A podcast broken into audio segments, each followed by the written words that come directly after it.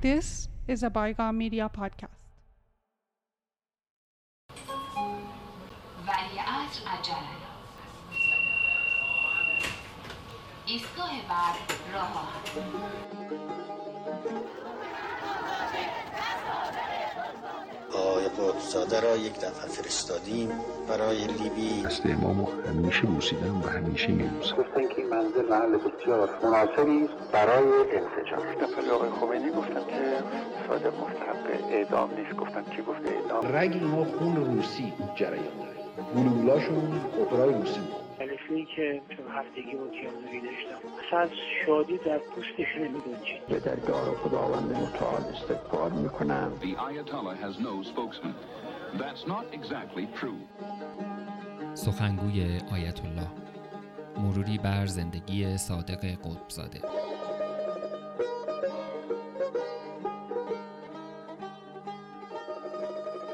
سلام.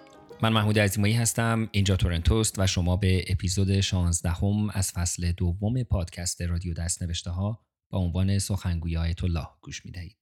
عنوان این اپیزود موعظه در پاریس است.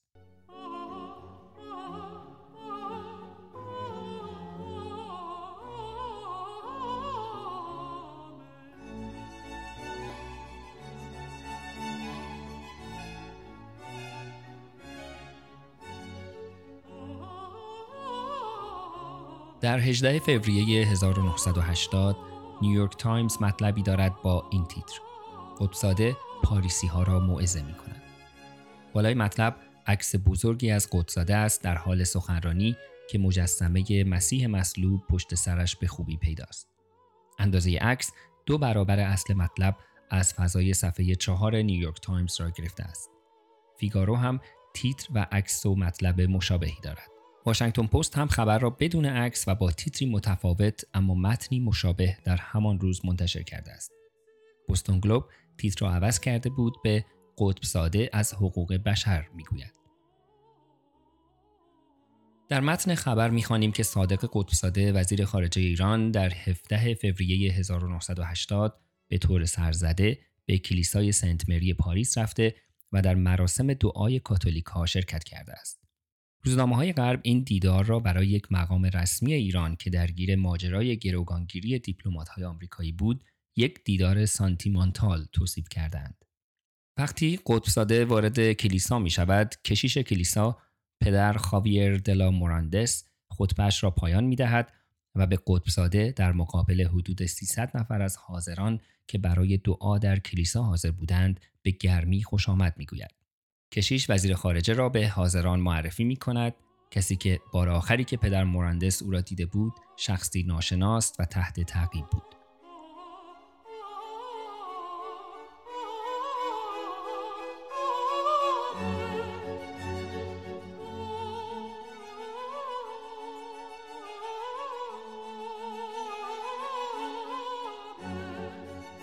قدساده به پشت تریبون می رود و قصدش را از حضور در کلیسا تشکر از کمکی که دو سال پیش این کلیسا به انقلاب ایران کرده بود اعلام می کند و به گفته این روزنامه ها یک خطابه پرشور و احساسی ارائه می دهد و می گوید من درب کلیساهای زیادی را در آن روزها زدم. و بعد شروع می کند به توصیف انقلاب ایران. این یک انقلاب عقیده بود یک انقلاب ایمان خدا را بپذیرید و به او ایمان بیاورید. ما با انقلابمان نشان داده ایم که خدا درخواست مردم را میشنود. در راه خروج قدساده از کلیسا زن میانسالی جلوی او را می‌گیرد و می‌گوید من صحبتهایت درباره خدا و ایمان را خیلی دوست داشتم. اما جای تأسف است که این آموزه ها را نسبت به گروگانهای آمریکایی که گرفتار شما هستند اجرا نمی کنید. قطبزاده در پاسخ می‌گوید آزادی گروگانها در دست دولت ایالات متحده است. و از کلیسا خارج می شود.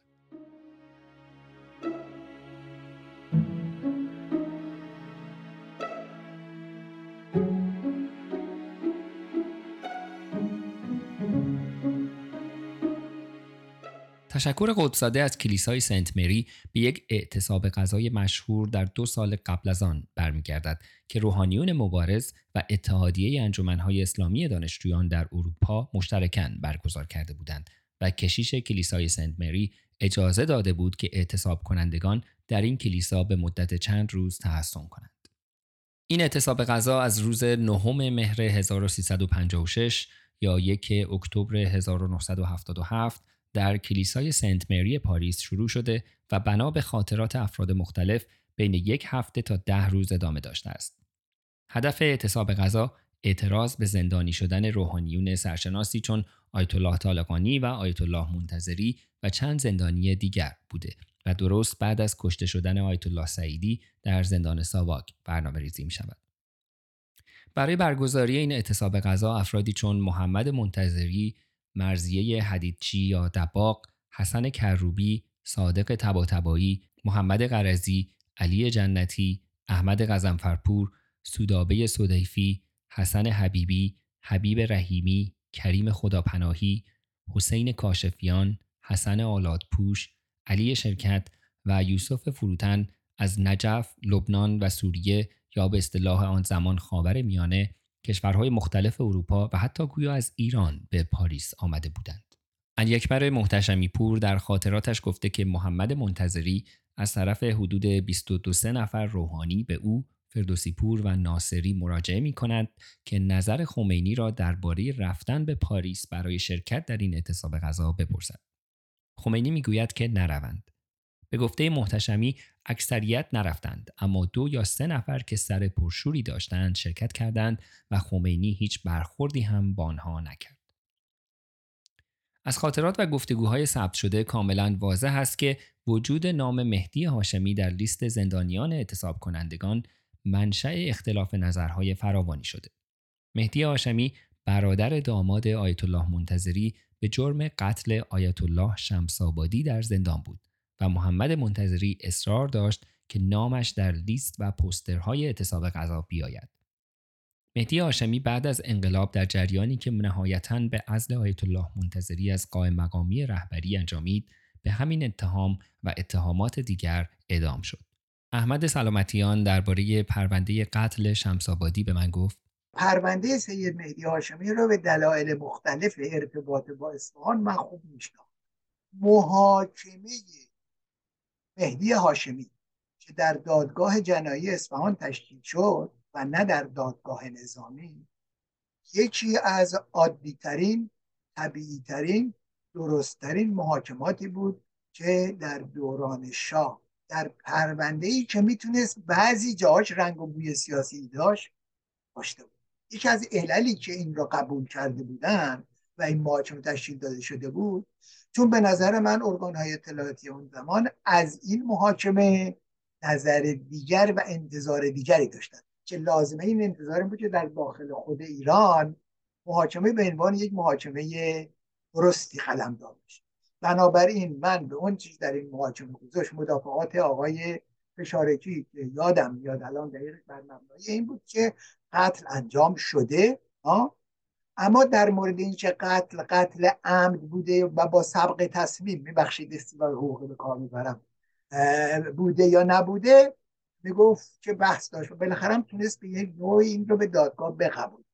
از دللی هم که دادگاه در مورد اون متهمین حکم اعدام صادر نکرد حکم چندین سال زندان مواضعه و تبانی برای اینکه اون فرد رو بترسونند و قتل غیر عمدی صادق تبا تبایی برای کسب تکلیف با نجف تماس می‌گیرد و با محمود دعایی صحبت می کند. تبا تبایی می نویسد ایشان پس از گفتگو با امام به ما مطلب را جوری منتقل کردند که ما احساس کردیم بودن نام مهدی هاشمی در لیست خوشایند امام نیست.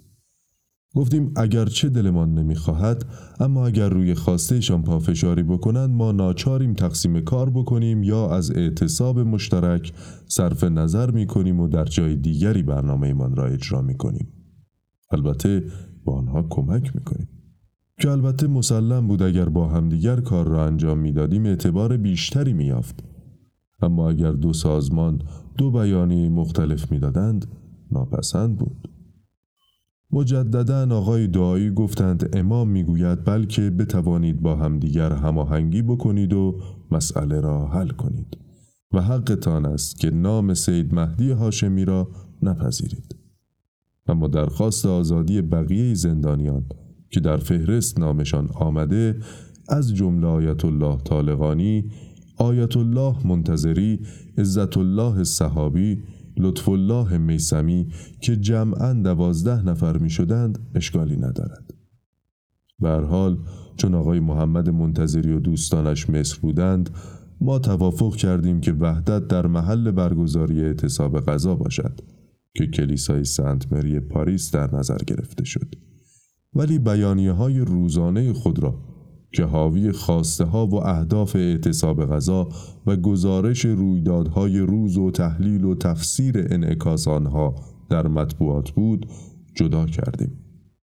البته موفق نشدیم از امام برای این اعتصاب غذا پیام بگیریم. اعتصاب را با یک میزگرد مطبوعاتی به پایان رساندیم.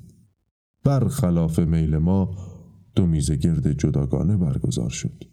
از احمد سلامتیان پرسیدم که آیا جزو اعتصاب کنندگان بوده است؟ ببینید نه من در تدارک اون برنامه شرکت نداشتم. در تداومش هم شرکت نداشتم.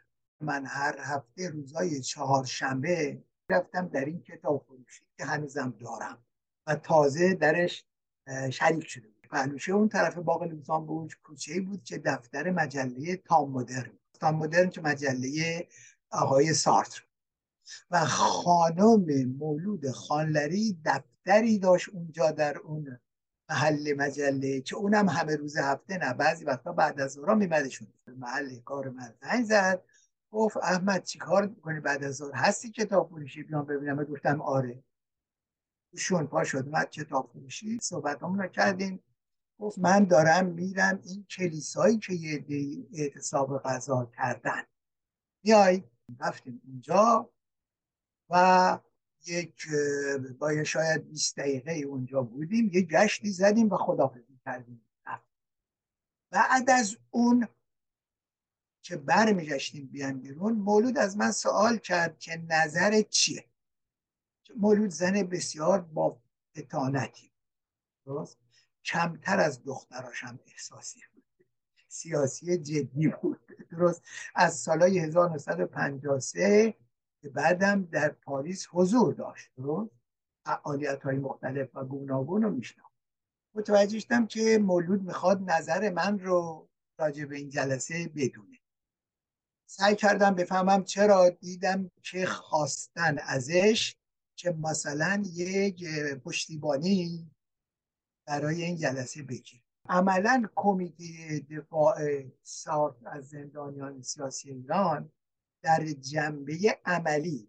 کم کم در طول زمان خلاصه شده بود به دفتری که مولود خانلری از کسانی که توافقش را داده بودند داشت و مولود متناسب با زمینه و مسئله مشورتی هم بعضی جاهای مهم به مسئولین دفتر صارف می‌کرد و بعد امضا رو می‌داد و امضا اعتبار خودش رو داشت. اما مولود در این مورد خیلی حساس بود که مبادا کاری بکنه که نتونه اجماع برانگیز باشه. ابراهیم یزدی در خاطراتش نوشته است که محمد منتظری برنامه ریز اصلی اعتصاب غذای پاریس بوده است. محمد منتظری با ابراهیم یزدی در آمریکا تماس می‌گیرد و پیشنهاد می‌دهد همزمان با پاریس در نیویورک هم اعتصاب غذا برگزار شود. محمد منتظری از پنج زندانی سیاسی که این اعتصاب غذا برای آزادی آنها برنامه ریزی شده بود اسم می‌برد. آیت الله طالقانی و منتظری هاشمی رفسنجانی عزت الله صحابی و مهدی هاشمی یزدی گفته که محمد منتظری از تلفن خانه قطب ساده در پاریس با یزدی صحبت می‌کرده و شرح مفصلی از مبارزات مهدی هاشمی داده است. یزدی که برای اولین بار بوده نام مهدی هاشمی را میشنیده با الله صحابی تماس می‌گیرد و نظر او را جویا می شود. صحابی توصیه می کند فقط از کسانی حمایت کنند که می‌شناسند. یزدی هم نام مهدی هاشمی را حذف می کند و به جایش نام لطف الله میسمی را اضافه می کند. بین اعتصاب کنندگان روی طراحی پوستر این حرکت اختلاف ایجاد می شود. محمد منتظری اصرار داشته که عکس سید مهدی هاشمی هم در این پوستر باشد اما دیگرانی چون محمد قرضی وزیر پست دولت هاشمی رفسنجانی مخالف این کار بودند. قرضی گفته است برای اینکه نام سید مهدی هاشمی بین زندانیان سیاسی مطرح شود اختلاف نظر به وجود آمد.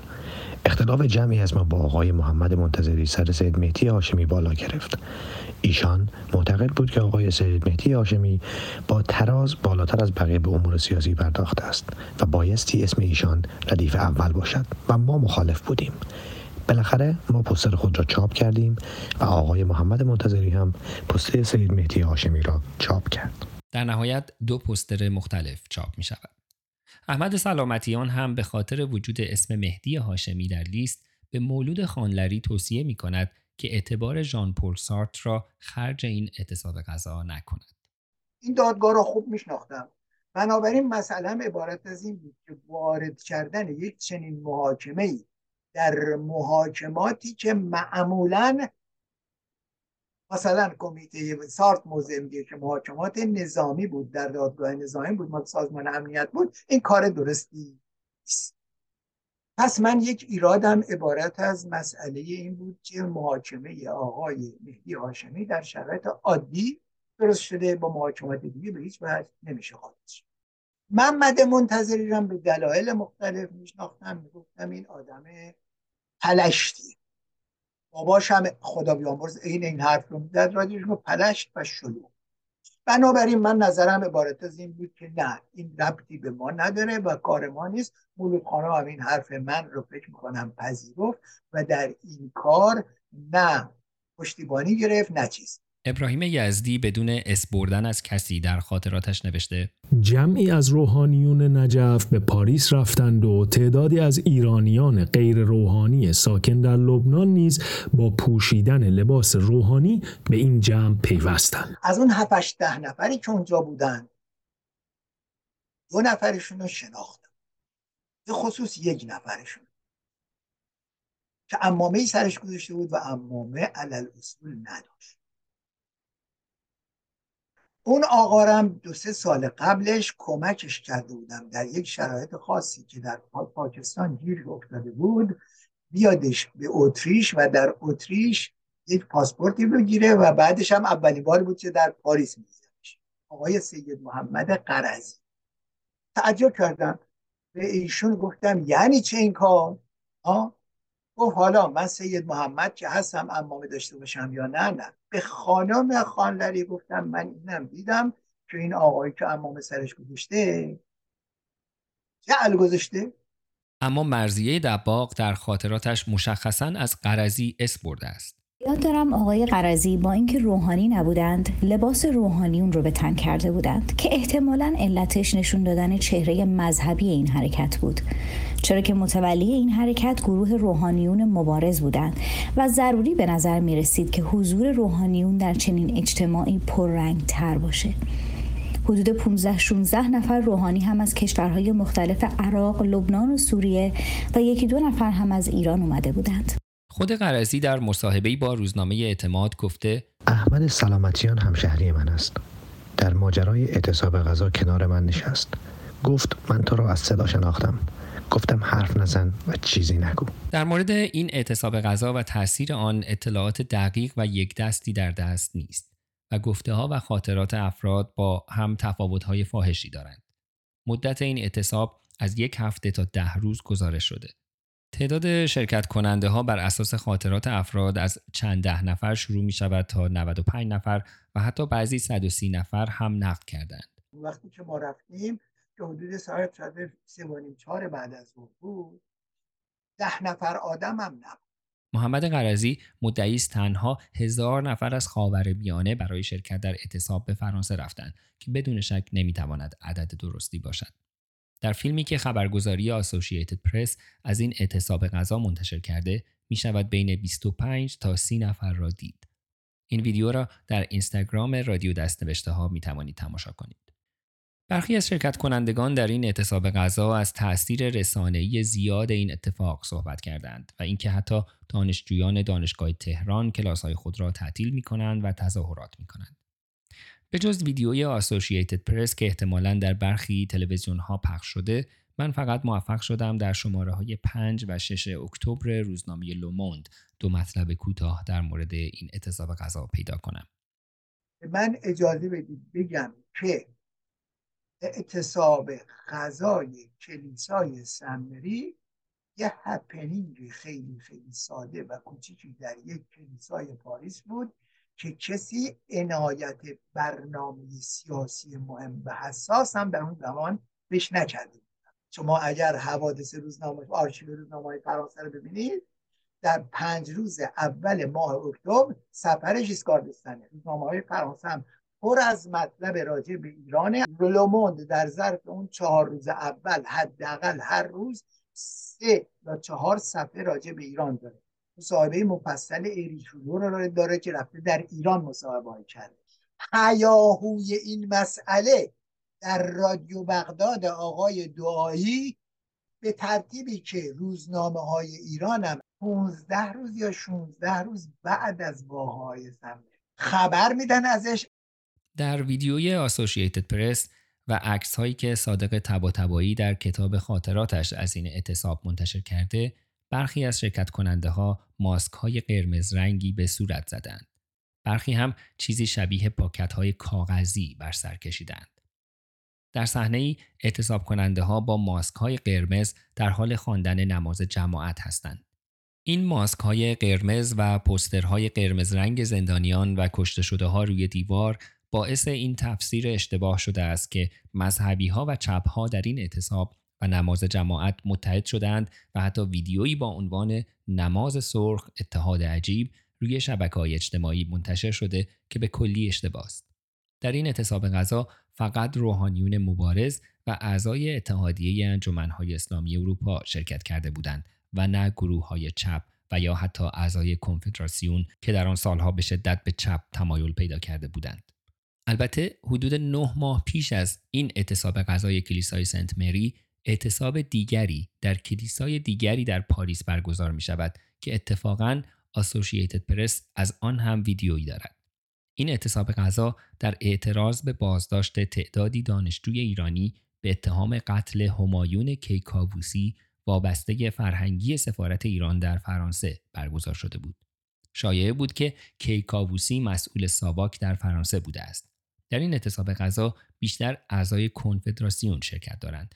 سرود می‌خوانند و پسترهای روی دیوار هم سمد بهرنگی، امیر پرویز پویان و بهروز دهقانی هستند. برخلاف پسترهای اعتصاب غذای سنت مری که تصاویری از منتظری، طالقانی، شریعتی، سعیدی و هاشمی هستند.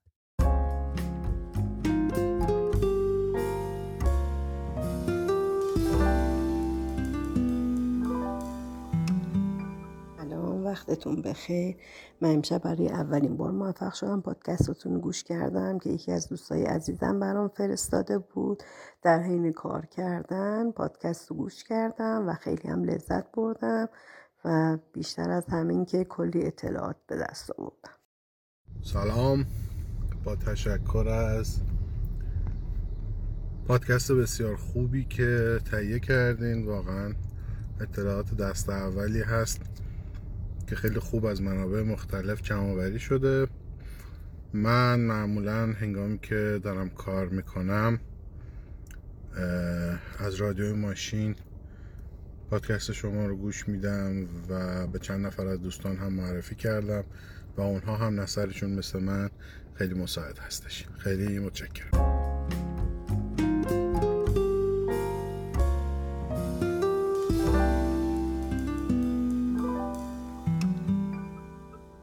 شاید یکی از جالبترین جنبه های این اعتصاب غذا انتخاب این کلیسای خاص در پاریس باشد.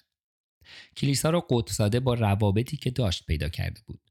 به گفته احمد غزنفرپور برگزار کننده ها بعد از یک هفته نتوانسته بودند محلی برای اعتصاب پیدا کنند تا اینکه قطبزاده که تازه از نجف به پاریس برگشته بوده در عرض 24 ساعت می‌تواند کلیسای سنت مری را برای این برنامه هماهنگ کند. در فرانسه در سالهای اون زمان یک جریانی به اسم کشیش های کارگر پیدا شد. کارکن بگم یا کارگر در هم چون کلیسا قدغن می‌کرد برای کشیش قبلا که به شغلی که درآمد داشته دو تا سه تا جریان به وجود اومد. یکی کشیشایی که شروع کرد گفتن هم کار کنیم. یکی کشیشایی که گفتن ما حتی هم ازدواج بکنیم. و توی این کشیش ها چه کشیش های فعال می شدن میلیتنت می شدن درسته؟ کم کم کشیش هایی پیدا شدن که کار سیاسی هم می‌کردن. اولین کار سیاسی کردن در ارتباط با الجزایر.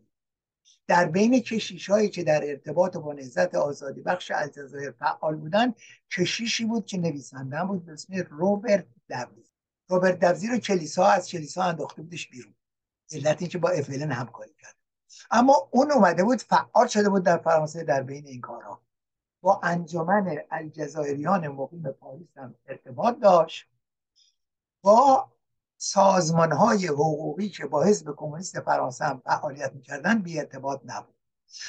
با خدا بیامرز صادق قدزاده که کارهای حقوقیش بیشتر از طریق اون انجام شد بی ارتباط اما روبرت دبزی آدم بسیار بسیار خیر و خوبی بود. به همه کمک هر زندانی که هر بود بهش کمک بچه های ایرانی کنفدراسیون از چند ماه قبل از اینکه داستان سنبری به وجود بیاد خانه ایران رو دولت ایران فشار آورد بودجهش رو نداد بس.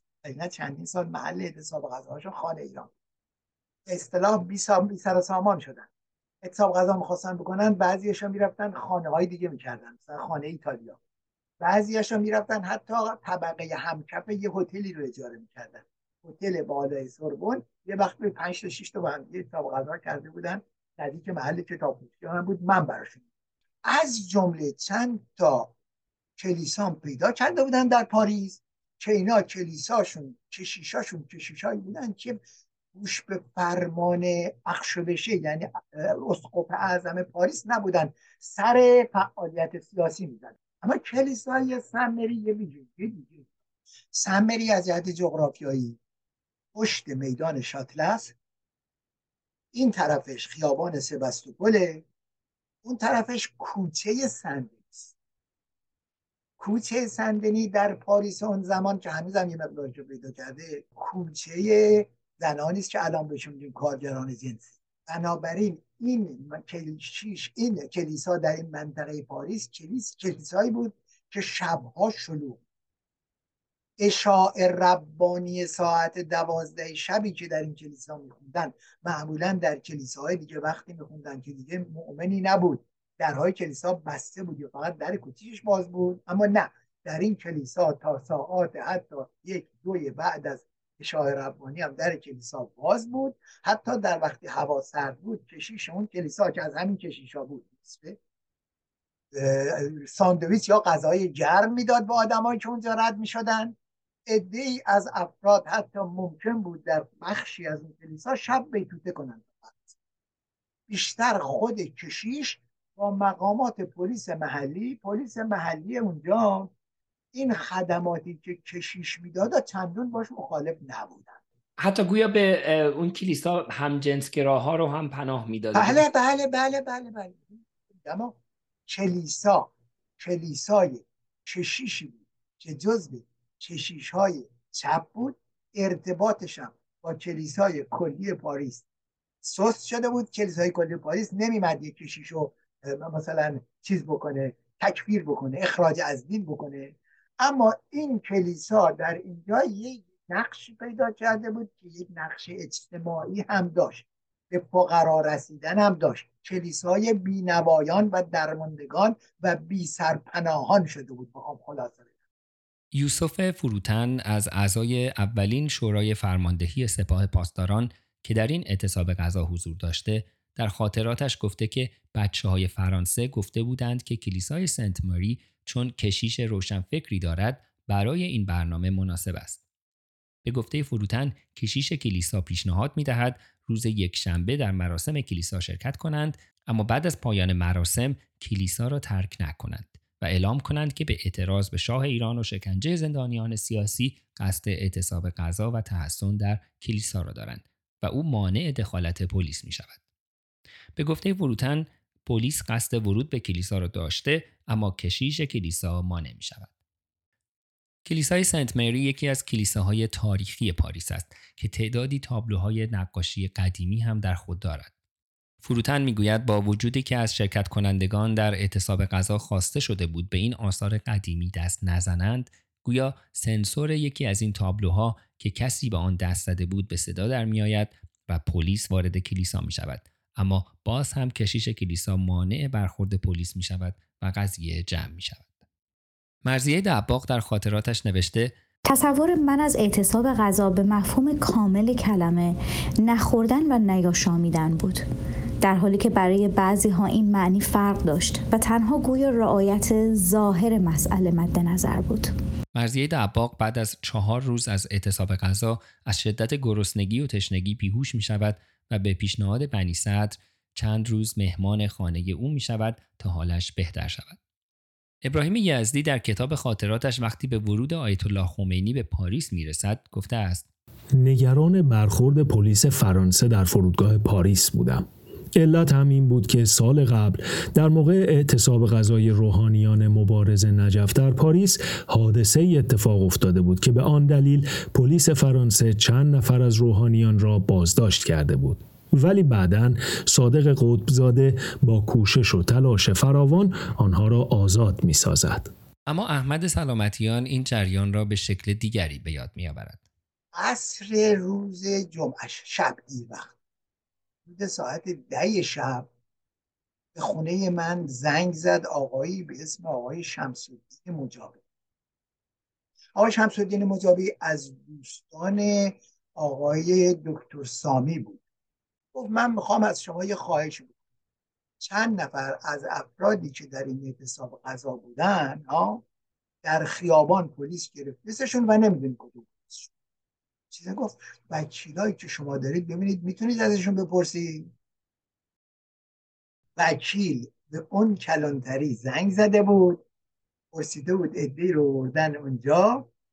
کلانتری گفته بود اینا هیچ مشکلی ندارن جز تشخیص هویتشون. یه مشکل دارن. نه نفر سوار یک اتومبیلی بودن که پنج نفر بیشتر توش نمی‌تونن سوار بشن. یه دونه از این رنو چارای قدیم بود. اینا رو همدیگه انباشته شده علت اینکه پلیس متوقفشون کرده بود زیاد بودنشون بود. در همون منطقه سیزدهم. اینا رو برده بودن.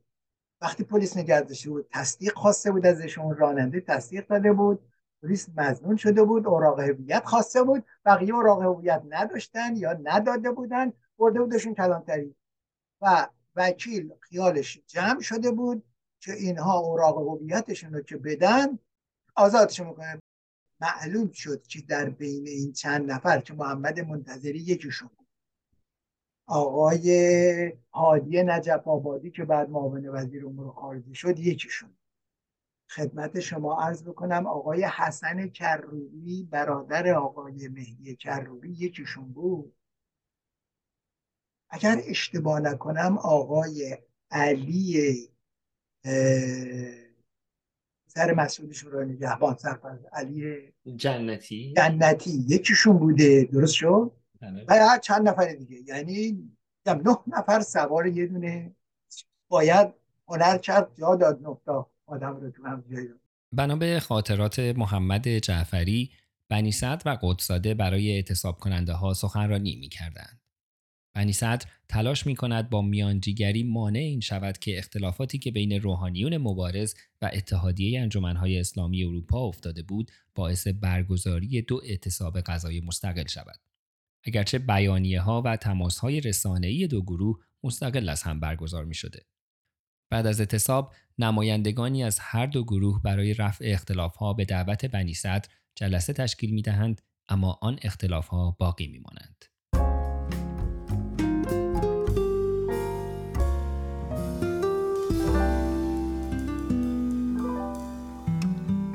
سلام خدمت شما. من خدیجه هستم. در حال حاضر مشغول گذراندن دوره فوق دکترا در رشته علوم اعصاب در آمریکا هستم. مواقعی که توی دانشگاه یا آزمایشگاه های تحقیقاتی هم خب نمی‌تونم اپیزودهای شما رو گوش بدم ولی وقتی که رانندگی می‌کنم یا وقتی برمیگردم منزل یا در حال انجام کاری هستم که نیاز به تمرکز خیلی زیاد نداشته باشه و خصوصا که می‌بینم پادکست شما اپیزود جدید منتشر کرده خیلی خوشحال میشم و در واقع اپیزودهای شما رو گوش میدم. می‌دونم جمعوری این هم مطلب خیلی کار پرزحمتی هست. به شما خسته نباشید میگم و بابت زحماتی که برای این پادکست می‌کشید خیلی تشکر می‌کنم. موفق و پیروز باشید.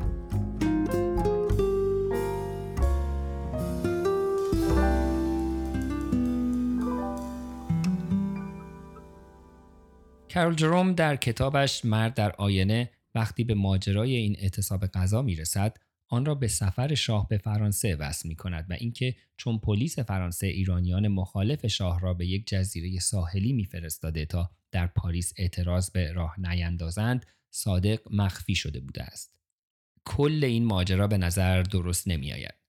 آخرین سفر شاه به فرانسه چند ماه بعد از این اعتصاب غذا بود و اینکه پلیس فرانسه ایرانیان مخالف را از پاریس دور کند با رفتارهای پلیس فرانسه نسبت به ایرانی ها در آن زمان همخوانی ندارد. اما برگردیم به هفته فوریه 1980 و موعظه صادق قطبزاده در کلیسای سنت مری پاریس.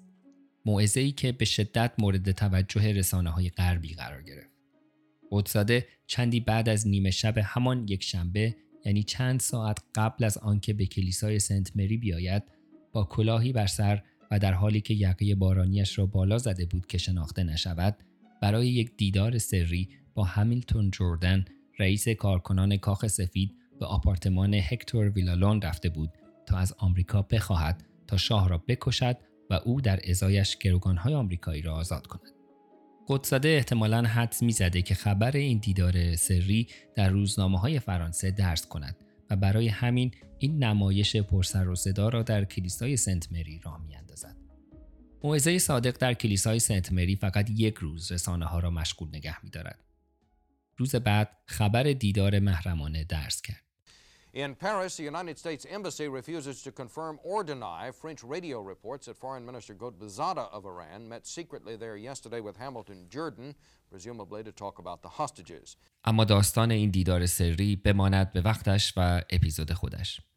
از گویندگان این اپیزود نازنین آذری، نیما تادی، علی رضاییفر، ایلیا و صادق بابت همکاری داوطلبانشان با رادیو دستنوشته ها ممنونم.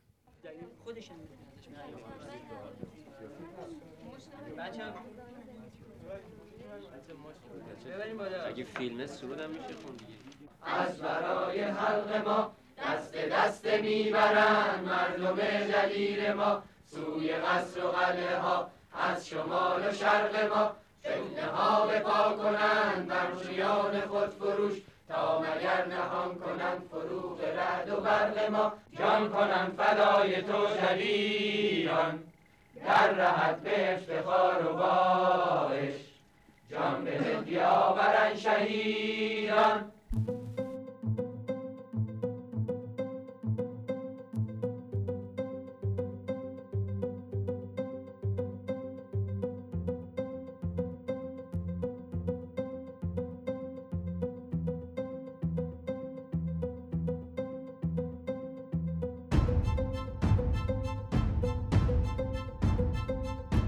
چون گذشته پادکست های رادیو دست نوشته ها را می توانید در همه اپلیکیشن های استاندارد پادکست و همینطور SoundCloud و تلگرام دنبال کنید.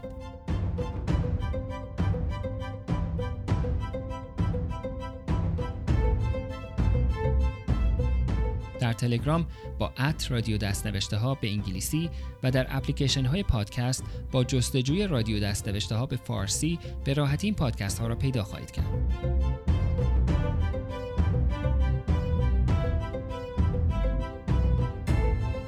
اگر خارج از ایران زندگی می کنید و مایلید با حمایت مالی از رادیو دست نوشته ها به استقلال و بقای این پادکست کمک کنید سری به سایت gofoundme.com دست نوشته ها بزنید که در آن می توانید از جزئیات کمک های دریافت شده و نظرات حمایت کنندگان هم با خبر شوید.